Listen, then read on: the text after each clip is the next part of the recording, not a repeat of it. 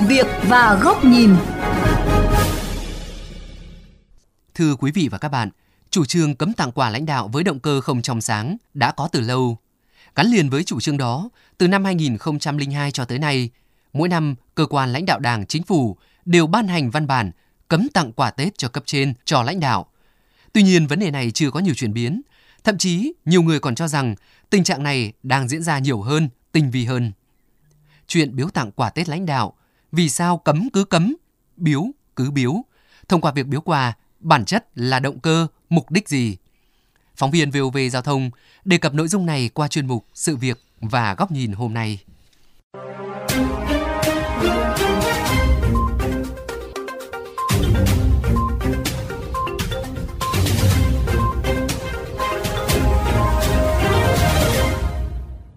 Thưa quý vị và các bạn, chia sẻ câu chuyện từ địa phương, ông Phạm Văn Hòa, Phó trưởng đoàn chuyên trách đoàn đại biểu Quốc hội tỉnh Đồng Tháp cho biết, tỉnh ủy Đồng Tháp đã có văn bản yêu cầu thực hiện nghiêm túc chỉ đạo của Ban Bí thư Trung ương Đảng về việc không tổ chức thăm, chúc Tết cấp trên và lãnh đạo các cấp, nghiêm cấm biếu, tặng quà Tết cho lãnh đạo các cấp dưới mọi hình thức. Tuy nhiên, vẫn có những trường hợp đi lại, biếu tặng quà Tết riêng tư giữa cấp dưới với cấp trên mà động cơ, mục đích như thế nào, có lẽ chỉ giữa họ mới biết với nhau, người ngoài rất khó phát hiện. Thực tế trong cái chuyện mà quà biếu họ không sử dụng bằng ngân sách nhà nước. Từ cái chỗ không sử dụng bằng ngân sách nhà nước thì kiểm toán thành ra họ vô làm cũng không có cơ sở để kết luận là anh A anh B sử dụng ngân sách để mà mua quà biếu sáng cho lãnh đạo được. Ngày xưa đi biếu sáng quà cáp đi xe biển số xanh nhưng bây giờ là cái biển số trắng mà biển số trắng đó là biết quái cái chuyện đó là mình biết mình báo thôi. Từ phía người dân có nhiều lý giải về nguyên nhân dù biết là cấm nhưng vẫn tìm cách biếu xén tặng quà dịp Tết cho lãnh đạo cấp trên.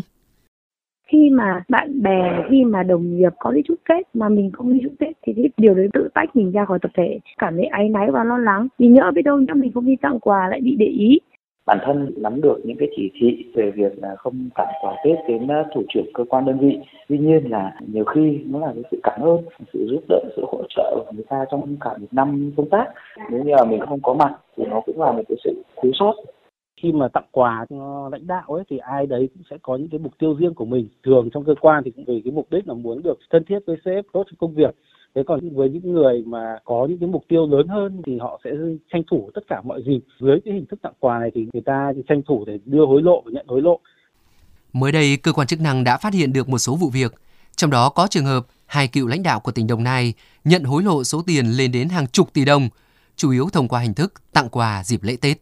Theo nguyên đại biểu Quốc hội Lê Như Tiến, người nổi tiếng về những tuyên chiến mạnh mẽ với tham nhũng, đây là biểu hiện cụ thể của sự biến tướng từ việc biếu tặng quà vào mỗi dịp Tết và thực tế,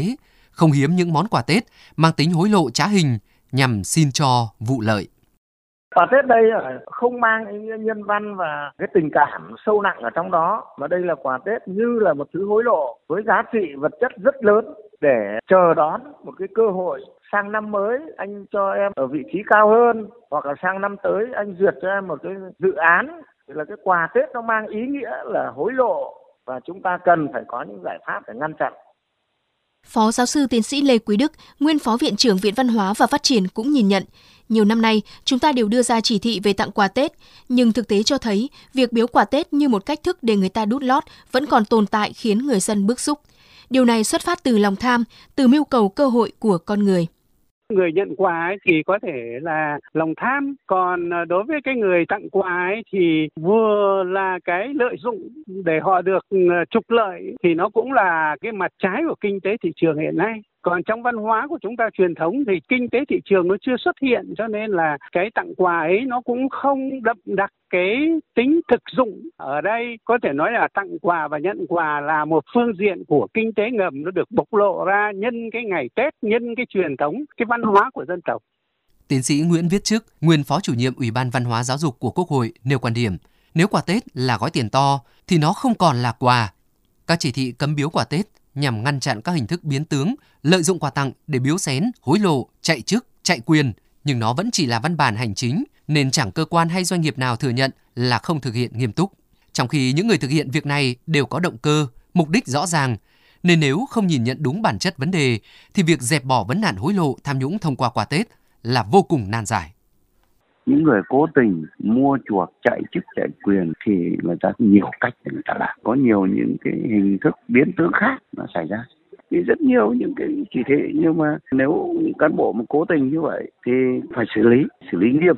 Đảng đang xử lý rất là nghiêm. Tất cả những cái hiện tượng không những chỉ tham nhũng mà còn tiêu cực, tìm ra, chỉ ra rất rõ, kể cả những cách biến tướng tinh vi và không cho những cái người đó được cái cơ hội để thăng tiến.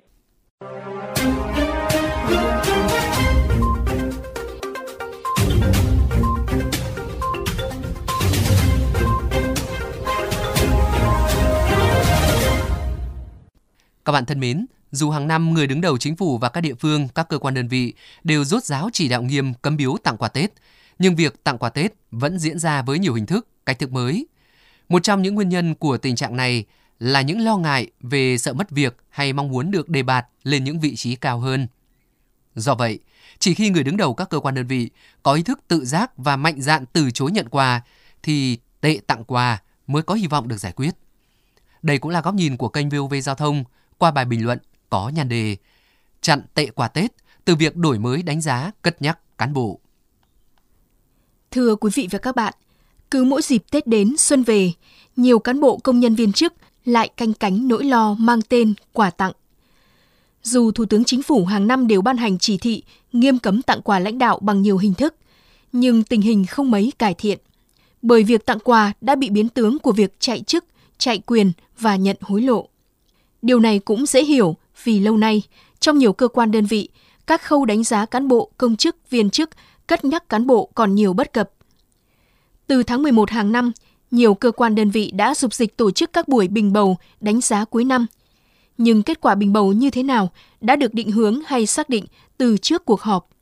Lãnh đạo các cơ quan đơn vị cũng chỉ nắm được năng lực, phẩm chất cán bộ trên các bản báo cáo giấy của các phòng ban đã được hợp lý hóa số liệu. Không ít trường hợp, việc đánh giá cán bộ còn cảm tính, thiên lệch, có yếu tố tình cảm cá nhân và những lý do ngầm. Việc cất nhắc lên các vị trí quản lý đôi khi còn mang tính chủ quan của lãnh đạo hay vì các mối quan hệ xã hội. Biếu, tặng quà lãnh đạo dịp Tết vốn là một nét văn hóa đẹp thể hiện sự biết ơn lẫn nhau, lối sống trọng tình nghĩa của người Á Đông. Tuy nhiên, văn hóa tặng quà lại dễ dàng biến tướng thành tệ tặng quà vì những nỗi lo của người lao động sợ mất việc, sợ đối xử không công bằng hay vì những mục đích, động cơ để chạy chức, chạy quyền để thăng tiến. Bởi vậy, để tệ tặng quà lãnh đạo dịp Tết không còn là nỗi niềm canh cánh của người lao động. Cán bộ, công chức, viên chức mỗi dịp Tết đến thì cần phải đổi mới và thực hiện công tác đánh giá, cất nhắc cán bộ, minh bạch, công bằng. Đây là khâu quan trọng để khuyến khích người lao động làm việc với thái độ tích cực, là tiền đề để xây dựng đội ngũ cán bộ đủ năng lực, phẩm chất và uy tín làm công tác quản lý. Để làm được điều này, trước hết xây dựng được bộ công cụ đánh giá năng lực cán bộ công chức viên chức và người lao động – Tùy từng lĩnh vực, vị trí công tác khác nhau, mỗi cơ quan, đơn vị cần xây dựng những tiêu chí đánh giá phù hợp, đảm bảo sự đa dạng, toàn diện các năng lực phẩm chất và trình độ của người lao động nên tập trung vào chất lượng, hiệu quả công việc, ý thức học hỏi, trau dồi kiến thức, kỹ năng sự linh hoạt, sẵn sàng và hướng đến sự nỗ lực phát triển. Hiện nay, quy trình 5 bước bổ nhiệm cán bộ và các nguyên tắc đang áp dụng đã phát huy hiệu quả trong việc lựa chọn các cán bộ có đủ năng lực, có tâm, có tầm, Tuy nhiên, trong quá trình thực thi, việc đánh giá cất nhắc cán bộ lên các vị trí cao hơn đôi khi còn bị tác động bởi những mối quan hệ xã hội hay ý kiến chủ quan của người lãnh đạo, chưa đảm bảo tính cạnh tranh công bằng. Bởi vậy, cần có sự đổi mới trong việc đánh giá, lựa chọn nhân lực cho các vị trí quản lý. Bên cạnh đó, phương thức đo lường, đánh giá cán bộ theo hướng xuyên suốt, liên tục, đa chiều – Việc xây dựng khung đánh giá năng lực là điều cần thiết để làm cơ sở cho quá trình xây dựng chương trình quy hoạch cán bộ lãnh đạo quản lý và là yếu tố quan trọng để lựa chọn cán bộ cho chính xác. Về thể chế, cần bổ sung thêm các quy định để đảm bảo công tác đánh giá cán bộ công nhân viên chức chính xác, công khai, minh bạch.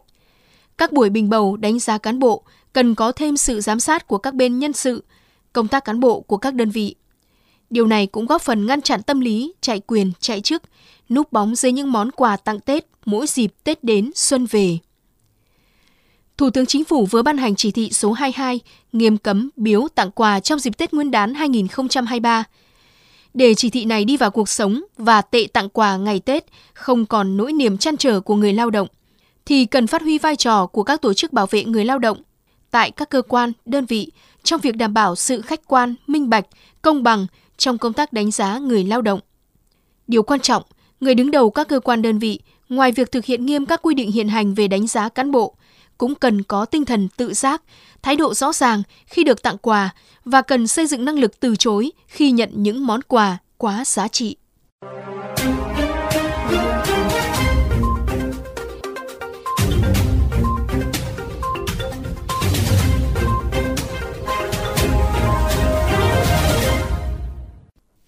Đến đây, chuyên mục sự việc và góc nhìn với chủ đề Biếu tặng quà Tết lãnh đạo, vì sao cấm cứ cấm, biếu cứ biếu. Xin được khép lại. Quý vị và các bạn có thể xem lại nội dung này trên trang vovgiao thông.vn, nghe qua ứng dụng Spotify, Apple Podcast trên iOS hoặc Google Podcast trên hệ điều hành Android. Cảm ơn quý vị và các bạn đã chú ý lắng nghe.